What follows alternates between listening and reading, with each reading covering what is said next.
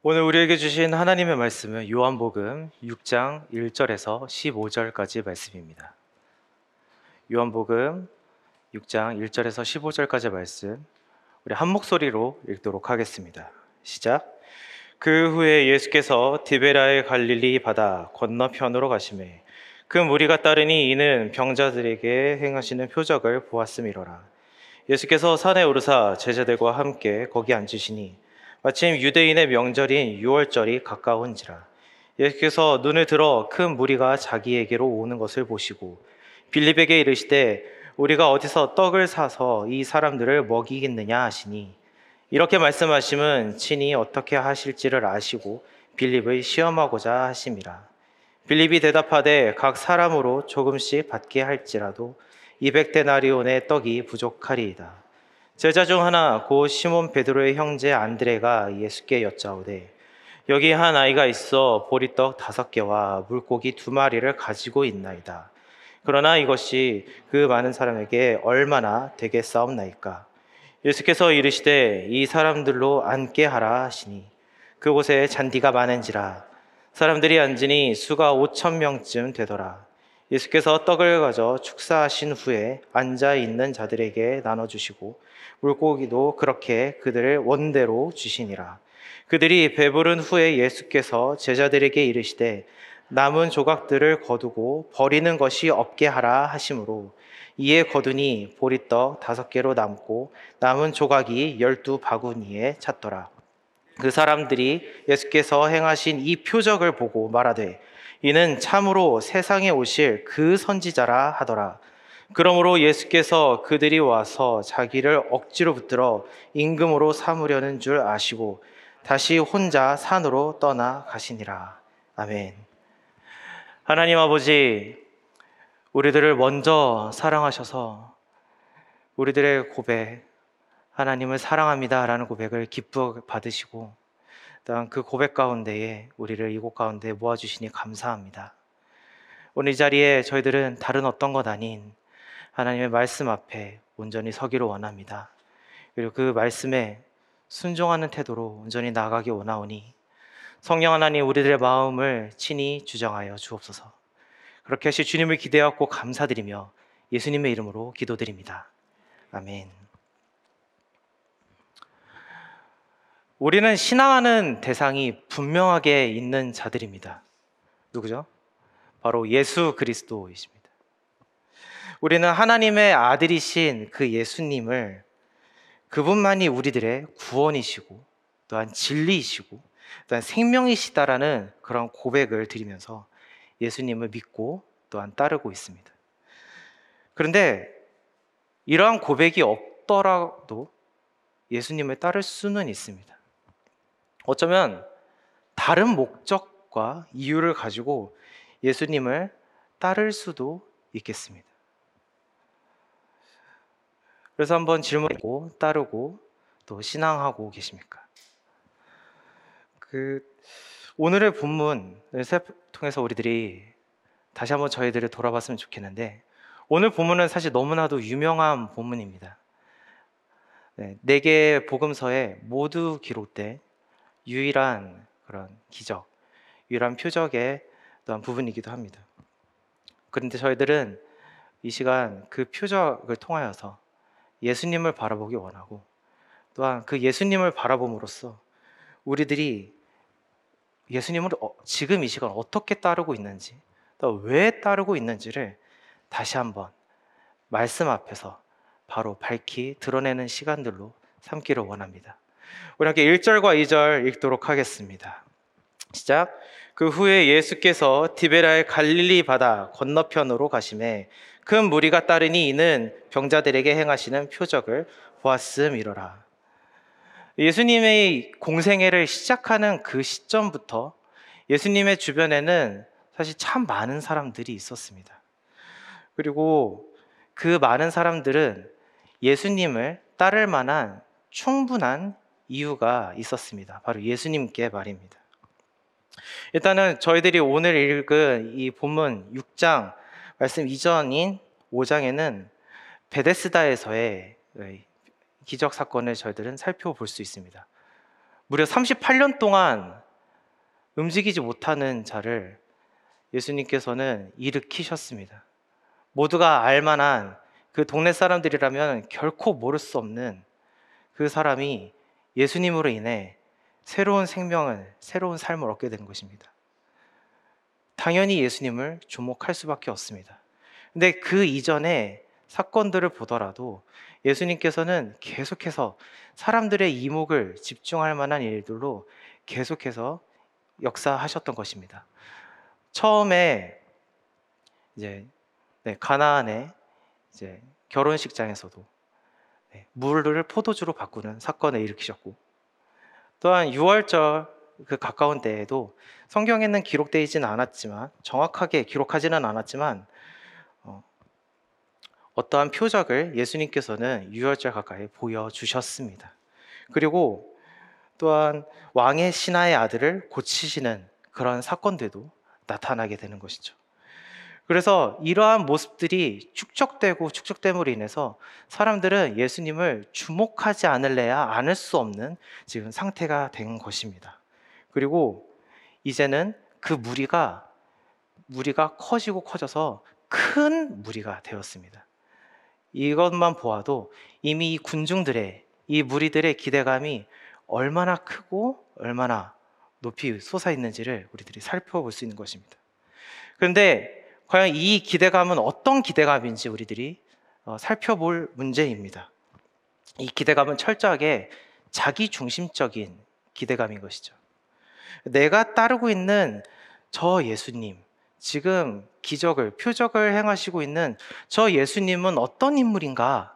과연 저 인물은 메시아적 인물인가? 라고 하는 어떤 신앙에 기초한 그러한 질문을 가지고 따르는 그러한 기대감이 아니라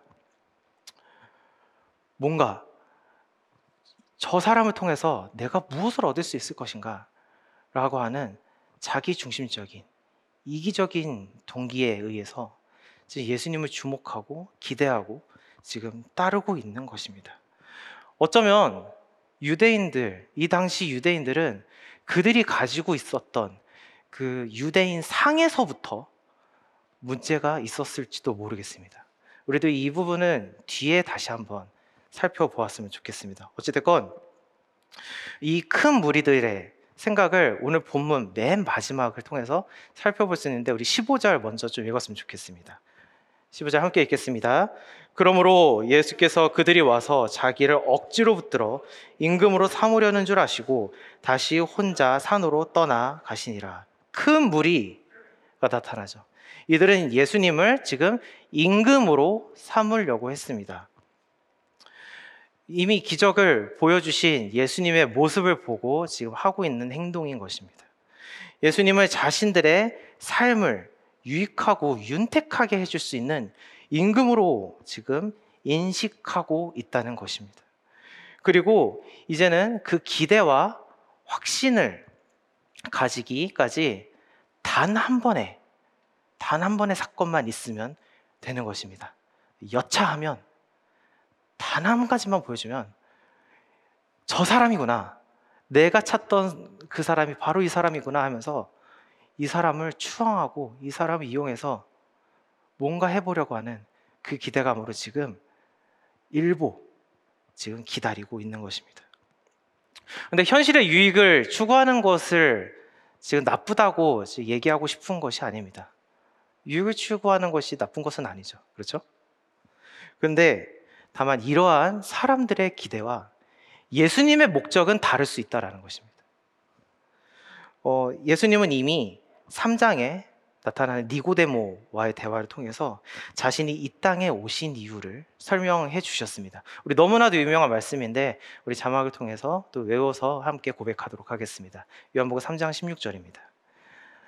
자, 시작. 하나님이 세상을 이처럼 사랑하사 독생자를 주셨으니 이는 그를 믿는 자마다 멸망하지 않고 영생을 얻게 하려 하심이라. 아멘.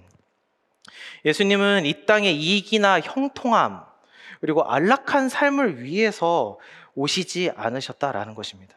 예수님께서는 사람들이 자신을 믿음으로 인해서 영원한 생명을 얻을 수 있도록 하나님 아버지께 순종해서 이 땅 가운데 오셨습니다. 이 시점에서 다시 한번 우리 서두에 드렸던 질문을 드렸으면 좋겠습니다. 여러분들은 왜 예수님 믿으십니까? 왜 예수님을 신앙하십니까? 혹시 예수님께서 이 땅에 오신 뜻과는 다르게 그거와는 맞지 않게 예수님을 따르고 있지는 않으십니까? 자, 그렇다면 지금 예수님을 따르고 있는 이 당시 2000년 전 예수님 옆에 있는 사람들을 이 사람들의 기대감을 예수님은 모르셨을까요? 아닙니다. 예수님은 모든 것을 알고 계시는 전지하신 하나님이십니다. 모르실 일이 없습니다. 예수님은 우리들의 중심도, 우리들의 마음의 동기도 또 모두 알고 계십니다. 예수님은 우리들의 상태도 너무 잘 알고 계시고요. 우리보다 더잘 알고 계시고, 우리들의 한계, 우리들의 부족함을 아십니다. 그리고 인정하십니다. 그리고 그것들을 존중하시는 아주 인격적인 하나님이십니다. 우리들은 그 하나님을 믿기에 또한 신뢰하고 의지할 수 있는 것이죠. 우리 3절과 4절 계속해서 읽겠습니다. 시작. 예수께서 산에 오르사 제자들과 함께 거기 앉으시니 마침 유대인의 명절인 유월절이 가까운지라. 이 인격적인 예수님께서는 그들의 사랑하는 제자들과 함께 산으로 오르고 계십니다. 어, 예수님의 예수님의 모든 행동이 성경에 기록된 것은 아닙니다. 그렇지만 적어도 성경에 기록되어져 있는 예수님의 모든 행동, 모든 말에는 분명한 목적과 이유가 있음을 저희들이 기억하기를 원합니다. 이미 예수님의 뒤에는 수많은 무리들이 따르고 있습니다. 그리고 예수님은 그들을 돌려보낼 생각이 없으십니다. 지금 이 시간, 바로 이 장소에서 예수님께서는 저들을 향해서 전하고자 하는 메시지가 분명하게 있으시다라는 것입니다. 바로 자신이 세상을 얼마나 사랑하는지, 당신들을 얼마나 사랑하는지를 깨닫게 하시고 또한 보여주시기 위함인 것입니다. 비록 자신을 따르는 자들이 어떠한지, 자신이 어떠한지, 예수님 장신이 어떠한지 깨닫지 못하고 또한 이해하지 못하고 온전히 알아보지 못한다고 할지라도 말입니다. 이마만큼 예수님은 무조건적으로 우리를 정말 사랑하시는 주님이십니다. 그리고 이 사랑의 메시지를 가장 강력하게 받은 이들이 바로 예수님 옆에 있는 예수님의 제자들입니다. 특별히 우리들이 지금 함께 읽고 있는 성경 본문을 기록한 사도 요한. 사도 요한은 저희들이 사랑의 사도라고 별칭을 부른 만큼 정말 예수님의 사랑을 숱하게 부르짖은 사도입니다. 네, 서신서에 특별히 더 강력하게 그 메시지가 나타내는데 하나님은 사랑이시니라. 하나님이 우리를 사랑하신다라는 그 이야기만으로 요한 1서, 요한 2서, 3서에 정말 빼곡하게 적혀져 있습니다. 정말 예수님의 사랑에 미치어도 단단히 미친 사도가 바로 사도 요한인 것입니다. 네. 하나님이 이렇게 우리를 사랑하시는데 하나님께서 과연 예수님께서 과연 우리들에게 어설픈 것을 주실까요? 우리도 누군가를 사랑한다면 그 사랑하는 대상에게 가장 좋은 것을 주지 않겠습니까? 네. 그 설령 악인이라도 할지라도 자녀에게는 가장 좋은 것을 주는 것이 바로 인간의 사랑입니다. 인간의 사랑도 이 정도인데 하나님의 사랑, 하나님의 아들이신 예수님이 예수님의 우리를 향한 사랑은 이것과는 결코 비교할 수 없겠죠. 그리고 이 사랑을 깨닫게 하시기 위해서 이제 예수님께서는 숱한 무리들을 이끌고 지금 산으로 올라가고 계신 것입니다. 그리고 이때의 시기는 바로 6월절입니다. 이 6월절 시기, 6월절 시즌이라고 굳이 붙여서 한 것도 분명한 의도와 목적이 있다라는 것을 우리들이 기억하길 원합니다. 이스라엘 백성에게 6월절은 단순히 명절, 그냥 국가 절기의 의미를 훨씬 넘어서는 아주 특별한 절기입니다. 6월절이 발생됐었던 고대 이집트 그리고 그들을 그들이 노예처럼 부리고 있는 이스라엘 백성들을 하나님께서는 이제 탈출하도록 인도하십니다. 그리고 탈출하도록 모세라는 인물을 들어서 사용하시죠. 그리고 아주 결정적으로 이들을 놓게 할 수밖에 없었던 일이 바로 열 가지 재앙. 이, 음, 이집트 땅에 내린 열 가지 재앙 중 맨 마지막 장자를 치는 그 재앙으로부터 인해 일어나게 됩니다.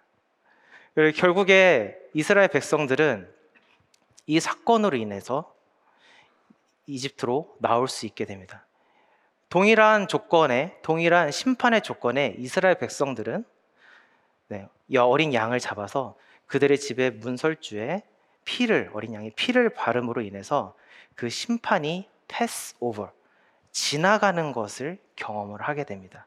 하나님께서 그들을 구원하셨다라는 것을 그들의 삶으로 그들의 현실적으로 직접적으로 경험하게 되는 사건이 바로 이 6월절을 기념하는 사건이 되는 것입니다. 이 사건으로 인하여서 이스라엘 백성들은 하나님의 인도하심을 받아 홍해를 지나 광야를 나아가게 되었고 하나님의 인도함을 직접적으로 받으면서 성장하는 그러한 장자된 민족이 되었습니다.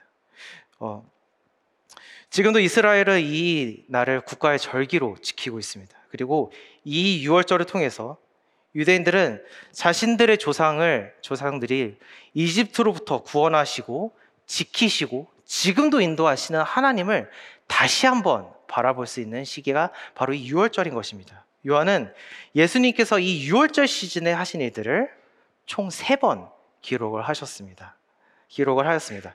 예수님께서 먼저 성전을 깨끗하게 하신 그때가 6월절 시즌입니다. 그리고 11장부터 기록되어져 있는 예수님께서 십자가에 못 박혀서 죽으시기 위해 고난을 받으시기 위해 예루살렘에 올라가시는 때가 또 이 6월절 시기인 것입니다. 그리고 마지막으로 우리들이 함께 읽고 있는 이 본문이 바로 6월절 시즌에 일어난 사건이라고 지금 기록되어져 있는 것입니다.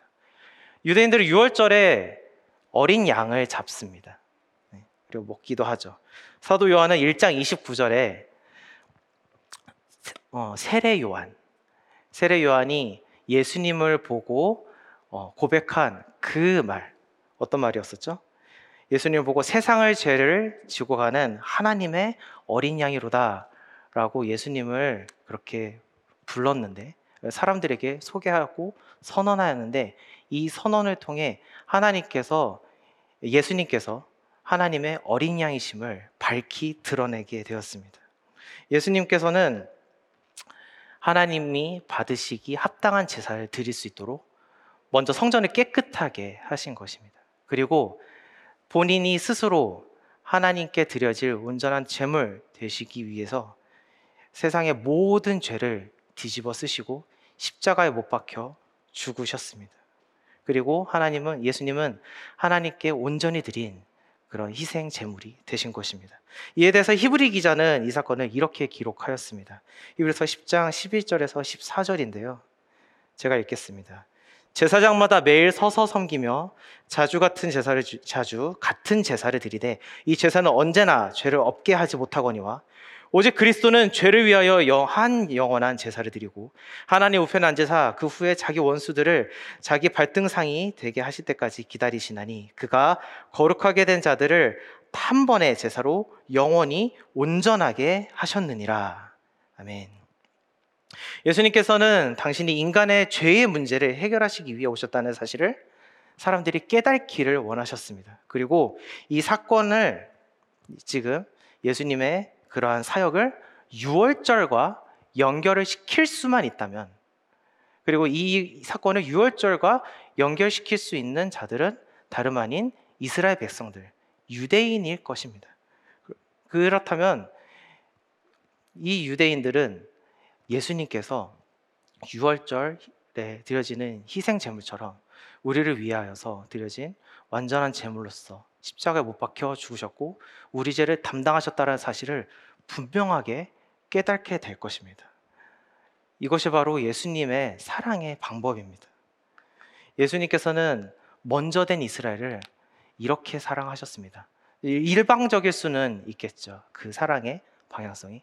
하지만 결코 억지로 그 사랑을 강요하지는 않으십니다. 지금 이스라엘의 수준에 맞춰서 그들이 받아들일 수 있는 충분한 이해 방식을 존중하심으로 그에 맞춰서 그들을 사랑하고 계신 것이 바로 예수님의 사랑의 방법인 것입니다. 우리들의 사랑의 방식도 이러한 예수님을 온전히 닮아가기를 원합니다. 그냥 무조건적으로 예수님이 하는 것들을 고지고대로 따라하고 그냥 복사 붙여넣기 하듯이 하는 것이 아니라 그 중심을 헤아려서 사소한 것, 작은 것 하나, 사랑을 베풀, 사랑을, 나의 사랑을 받아줄 그 대상에 맞춰서 그 사랑하는 그 섬세한 사랑을 우리들이 전달한다면 분명 그 사랑은 예수님의 사랑이 될 것이고 그 사랑으로 인해서 사랑을 받는 대상은 예수님을 바라보게 될 것입니다. 그런 사랑을 함께 공유하고 또한 전하는 우리 모두가 되기를 간절히 원합니다. 이렇게 예수님의 인격적인 모습은 제자들과의 대화를 통해서도 드러나는데 우리 5절, 6절, 7절 함께 읽도록 하겠습니다. 시작. 예수께서 눈을 들어 큰 무리가 자기에게로 오는 것을 보시고 빌립에게 이르시되 우리가 어디서 떡을 사서 이 사람들을 먹이겠느냐 하시니 이렇게 말씀하시면 친히 어떻게 하실지를 아시고 빌립을 시험하고자 하심이라 빌립이 대답하되 각 사람으로 조금씩 받게 할지라도 200데나리온의 떡이 부족하리이다. 예수님은 지금 제자 빌립에게 질문을 하나 던지고 계십니다. 빌립은 그 이전에 맨 처음에 예수님과 처음 만나는 장면에서부터 나타나듯이 그는 매우 신중하고 그리고 철저하고 계산적인 사람입니다. 그 그리고 그 예수님의 질문, 우리가 어디서 떡을 사서 이 사람들을 먹이겠느냐라고 하는 이 질문에 대한 답변을 통해서도 어, 이 빌립의 그 어, 성격, 성품을 잘 살펴볼 수가 있습니다. 10절에 우리들이 먼저 읽었듯이 지금 모여져 있는 사람의 숫자는 지금 5천 명입니다. 그리고 이 숫자를 세아리는 방식은 성인 남성만 세아린 숫자인 것입니다. 그 당시에 어, 지금과는 다르게 네, 어린 아이와 여성은 네, 숫자에 포함이 되지 않았었던 것이죠.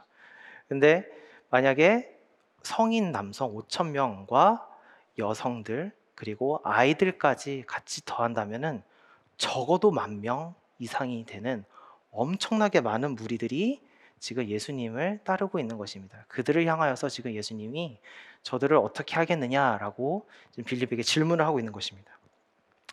계산적인 빌립입니다. 계산이 보자마자 바로 되었을 것입니다.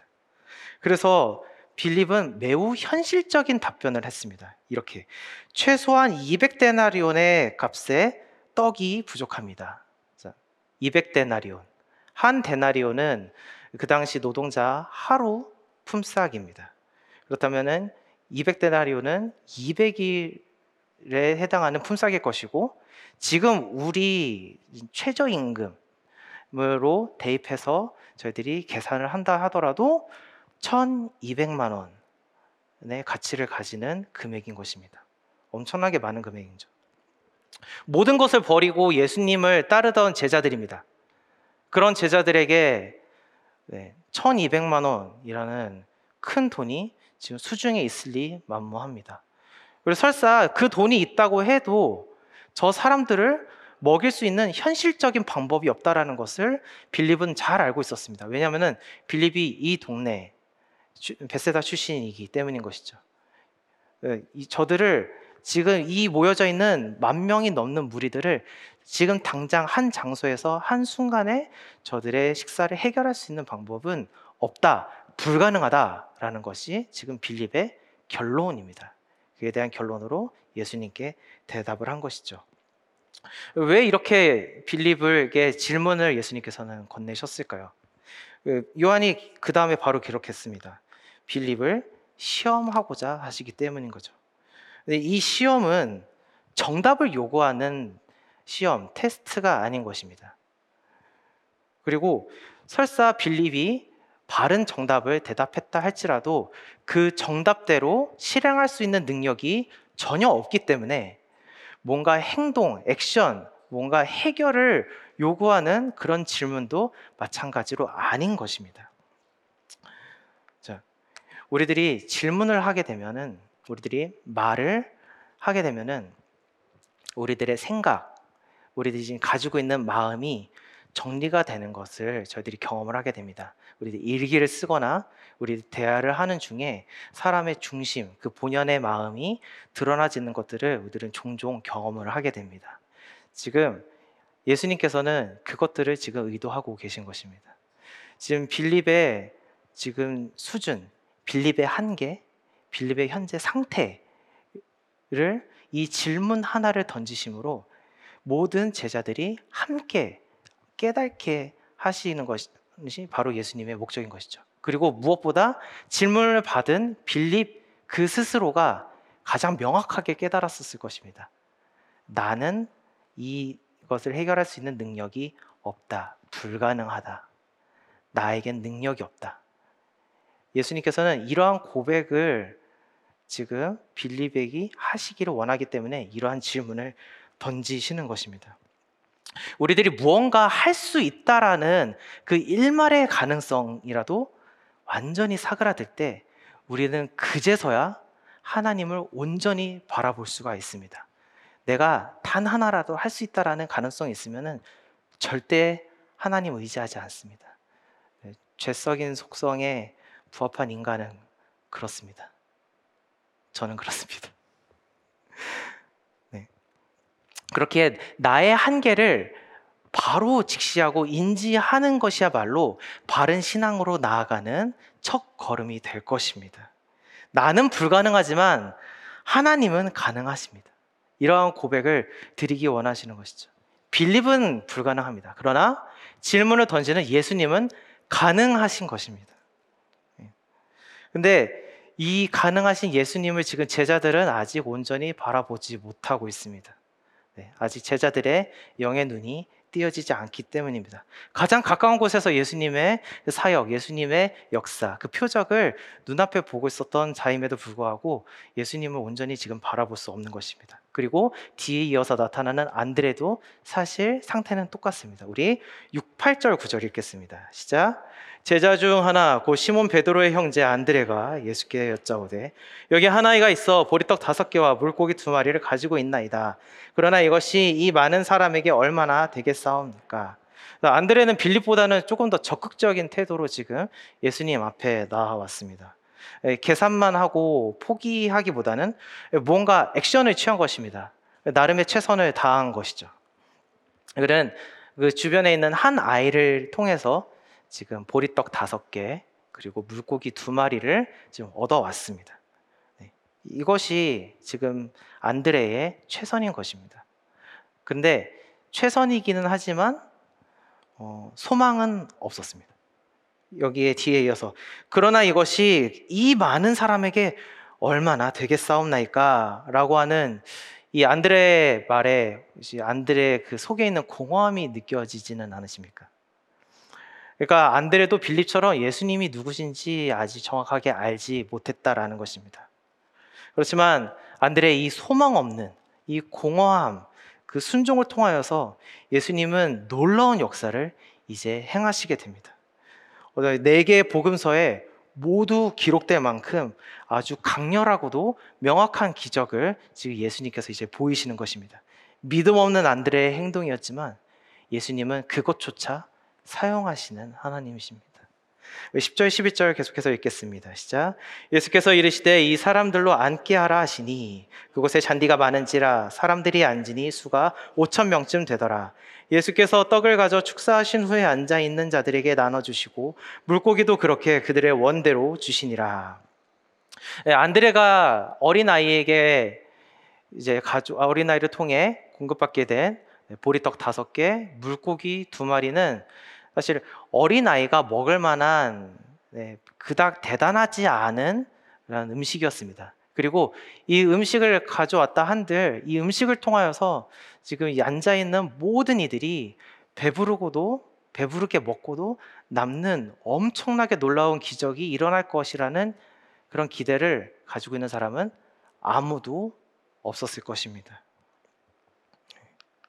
그렇게 아무런 기대감이 없는 사람들이 지금 남자만 5천 명, 만 명이 넘는 그 어떤 학자에 의하면은 4만 명까지도 추정을 하더라고요. 그 많은 사람들이 지금 잔디밭에 앉아서 오직 예수님 한 분만 지금 바라보고 있는 겁니다. 그런 군중들 앞에서 예수님은 떡을 물고기와 떡을 가져다가 먼저 축사하십니다. 그리고 앉아 있는 자들에게 이것들을 나누어 주시기 시작합니다. 그리고 나누어 주고 그 나누어 주신 것을 받는 자들이 그들이 원하는 대로 그들이 지금 바라는 그 양만큼 모두 받게 됩니다. 여러분 지금 상상되시나요 혹시? 네, 머릿속에 이것이 이제 네, 3D로 이렇게 시뮬레이션이 혹시 되십니까? 저는 안 되더라고요. 그래서 제가 영화로 만약 이거를 찍는다고 해도 이 장면을 이렇게 살짝 이렇게 페이드아웃 이렇게 해가지고 결과만 이렇게 딱 보여주지 않을까 그런 생각이 듭니다. 이렇게 기적을 저희들이 믿는 것 쉽지 않습니다. 네. 오병이어 사건은 물론이거니와 예수님께서 보여주신 기적을 믿는 것은 사실 정말 쉽지 않습니다. 예수님의 기적을 믿기에 사실 우리는 너무 똑똑합니다. 우리들은 너무 많은 경험과 너무나도 많은 지혜와 지식들을 이미 가지고 있는 것입니다. 사람은 성장하면서 많은 경험들을 가지게 되고 그리고 그 경험들로 인해 지식과 지혜를 습득하게 됩니다. 그리고 이 지혜를 통해서 빠르게 판단하기도 하죠. 빠르게 분별하기도 합니다. 다르게 말하면은 사람은 선입견을 가지면서 이 세상을 살아가게 됩니다. 제한하는 것이죠. 그런데 이 제한을 사람에게만 하면은 그래도 괜찮겠는데 문제는 우리가 신앙하는 대상인 하나님께도 예수님께도 예수님께서 하신 역사에 대해서도 제한을 하게 됩니다. 그리고 그것을 마치 합리적이다라고 포장을 하기도 합니다. 우리가 믿는 하나님을 우리가 지금 생각하고 믿고 우리가 인지하고 있는 그 상식선 그 안에서 가두려고 하는 것이 우리들의 죄성인 속성인 것입니다. 그렇지만 하나님은 상식에 묶여 있는 하나님이 아니십니다. 하나님께서는 이 창조 질서를 손수 만드셨고 그 질서 가운데서 이 땅을 만드시고 우리들을 지으시고 또 우리들을 인도하시는 분이십니다. 그 질서 가운데 우리들은 너무나도 자유롭게 살고 있지만 이 질서가 하나님 그 존재 자체다. 여기까지가 하나님이다. 라고 또한 하나님을 제한해서는 안 될 것입니다. 하나님은 비상식적인 하나님이 아니라 초상식적인 하나님이시기 때문입니다. 이제 문제는 우리들의 믿음인 것입니다. 어쩌면은 죽은 사람이 다시 살아났다라고 하는 그 기적보다 지금 우리들이 읽고 있는 이 본문을 그대로 믿는 것이 더 어려울지도 모르겠습니다. 어쩌면 그렇게 어렵기 때문에 네 개의 복음서에 강조해서 네 번 모두 다 기록했었는지도 잘 모르겠습니다. 그렇기 때문에 우리들은 우리가 신앙하는 우리가 우리 우리의 신앙 하나님을 신앙하는 우리는 그 상식의 틀에서 하나님을 매는 일을 빠르게 중단을 해야 될 것입니다. 우리가 우리를 우리가 하나님을 매는 것이 아니라 우리가 하나님께 매어야 되는 것이죠. 그럴 때 우리는 기적을 베푸시는 그 하나님을 진심으로 또한 온전히 신앙하게 될 것입니다. 그러한 저와 여러분들이 되기를 간절히 바랍니다. 우리 12절 13절 이어서 읽겠습니다. 그들이 배부른 후에 예수께서 제자들에게 이르시되 남은 조각을 거두고 버리는 것이 없게 하라 하심으로 이에 거두니 보리떡 다섯 개로 먹고 남은 조각이 열두 바구니에 찼더라.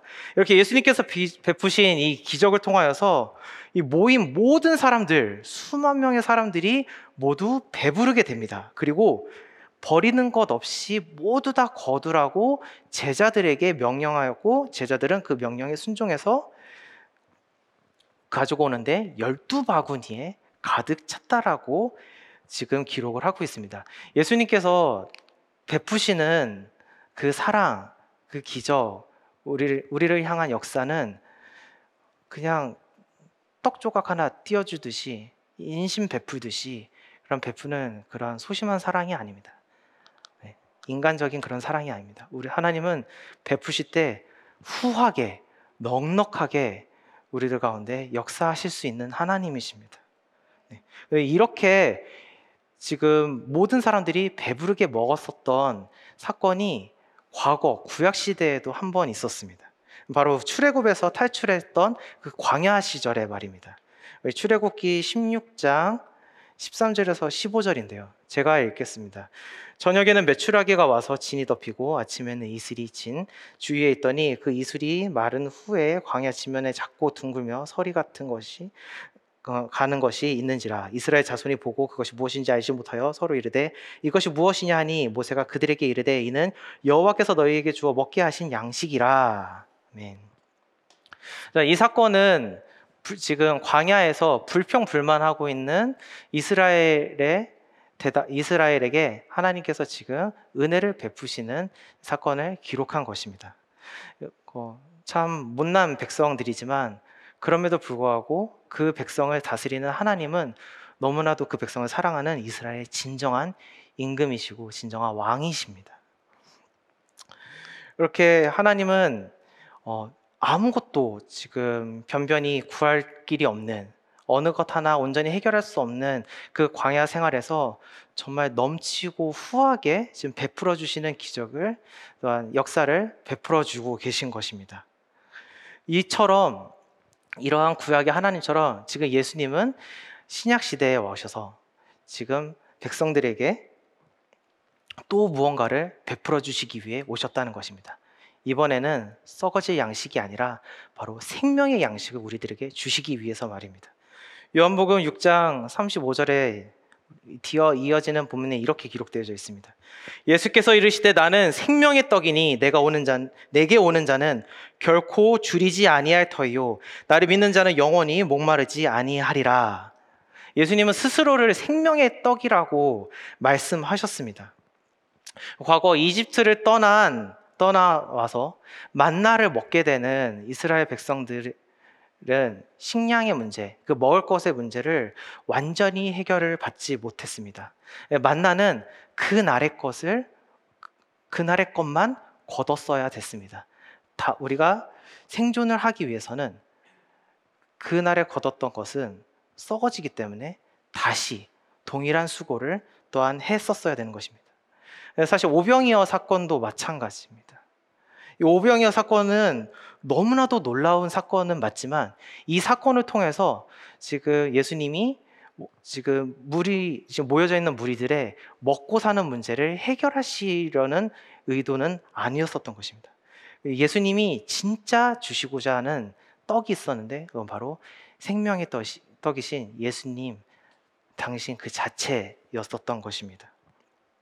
그렇지만 아직 백성들은 그 사람 군중들은 예수님을 온전히 받아들이기에는 너무 부족한 일차원적인 그런 사람들이었습니다. 그들은 예수님을 이렇게 인지했던 것이죠. 14절입니다.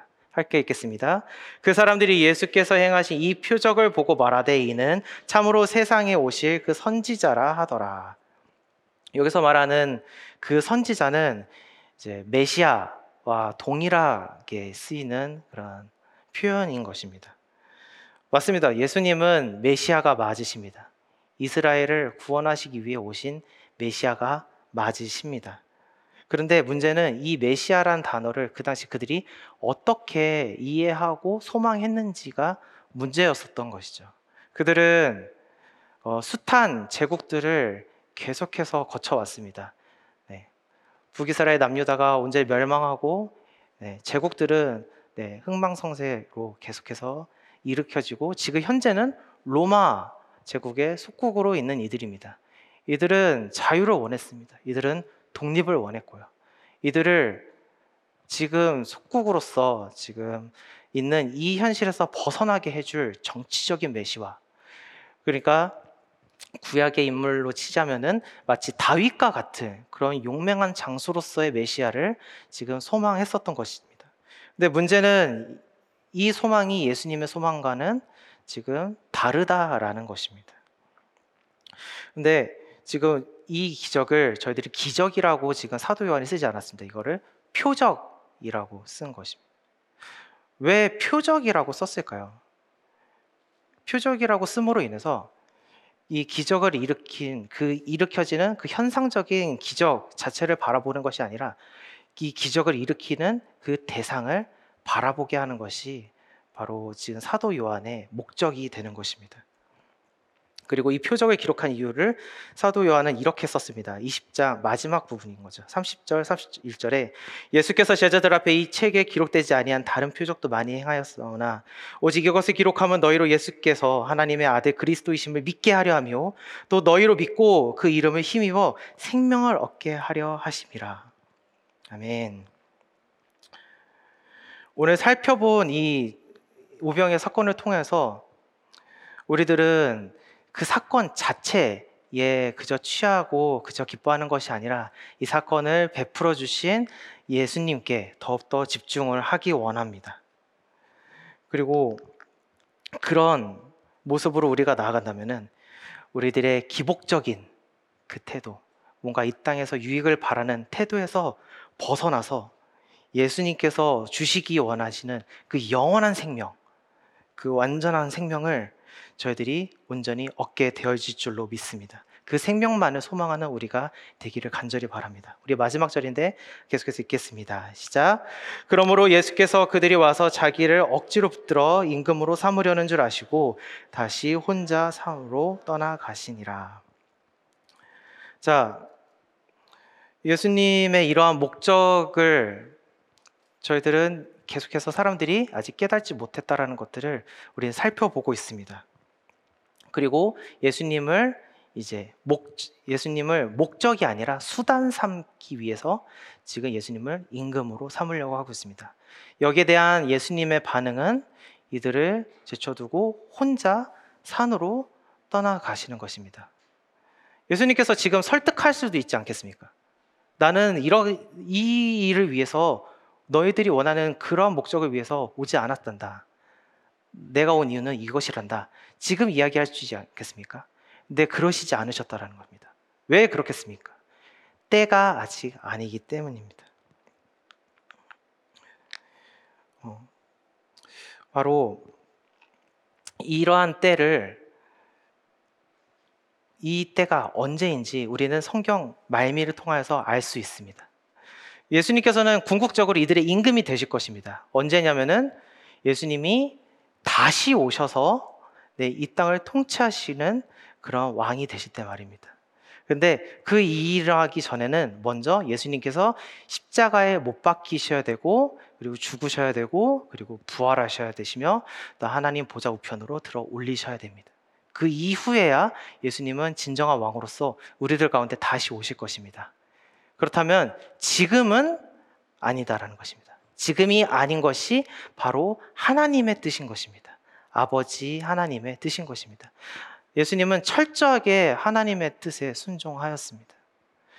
자신의 유익을 위해서, 자신의 이익과 만족을 위해서 사역을 마음대로 하신 것이 아닙니다. 단 하나도 당신 뜻대로, 당신의 원대로 하신 사역은 아무것도 없습니다. 마태복음에서 나와 있듯이 원하, 어, 가능하시다면 이 잔을 거두어가 주십시오. 라고 그렇게 정직하게 고백하였던 그 예수님의 모습입니다. 그렇지만 예수님은 끝끝내 순종하였습니다. 바로 그것이 아버지 하나님의 뜻이기 때문입니다. 우리가 여기까지 이렇게 말씀을 살펴봤는데 우리 한번 다시 한번 우리 첫 번째 질문으로 돌아갔으면 좋겠습니다. 나는 왜 예수님을 신앙하고 있습니까? 나의 유익과 나의 만족함 때문입니까? 아니면은 정말 아버지의 뜻에 합당하게 아버지의 뜻에 순종하기 위해서 아버지의 영광을 위하여서 우리가 예수님을 따르고 신앙을 하는 것입니까?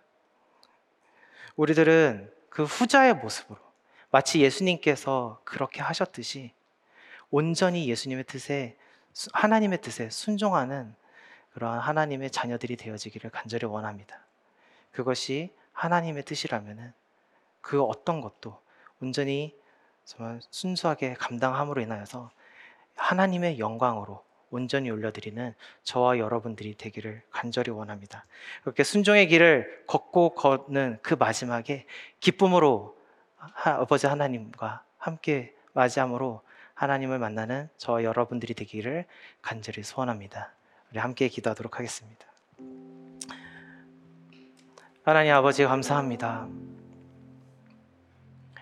예수님은 모든 것을 하실 수 있었지만 그리고 자신의 어떠함을 온전히 드러내실 수 있었지만 지금 하지 않으시고 산으로 오르심으로 아버지께 철저하게 순종하였습니다. 우리들도 그 순종함을 닮아 온전히 주님 앞에 나아가길 원합니다. 그 주님을 닮은 삶으로 주님 나아가길 원합니다. 나는 불가능하지만 나를 인도하시는 하나님은 가능하시오니 나의 부족한 순종으로 인하여서 주님 아버지의 놀라운 역사를 주님 행하여 주옵소서. 그리 아니하실지라도 온전히 감사와 찬양 올려드리는 주의 백성들 모두 되게 하여 주옵소서. 그렇게 하실 주님께 모든 영광 올려드립니다. 예수 그리스도의 이름으로 함께 기도드립니다. 아멘.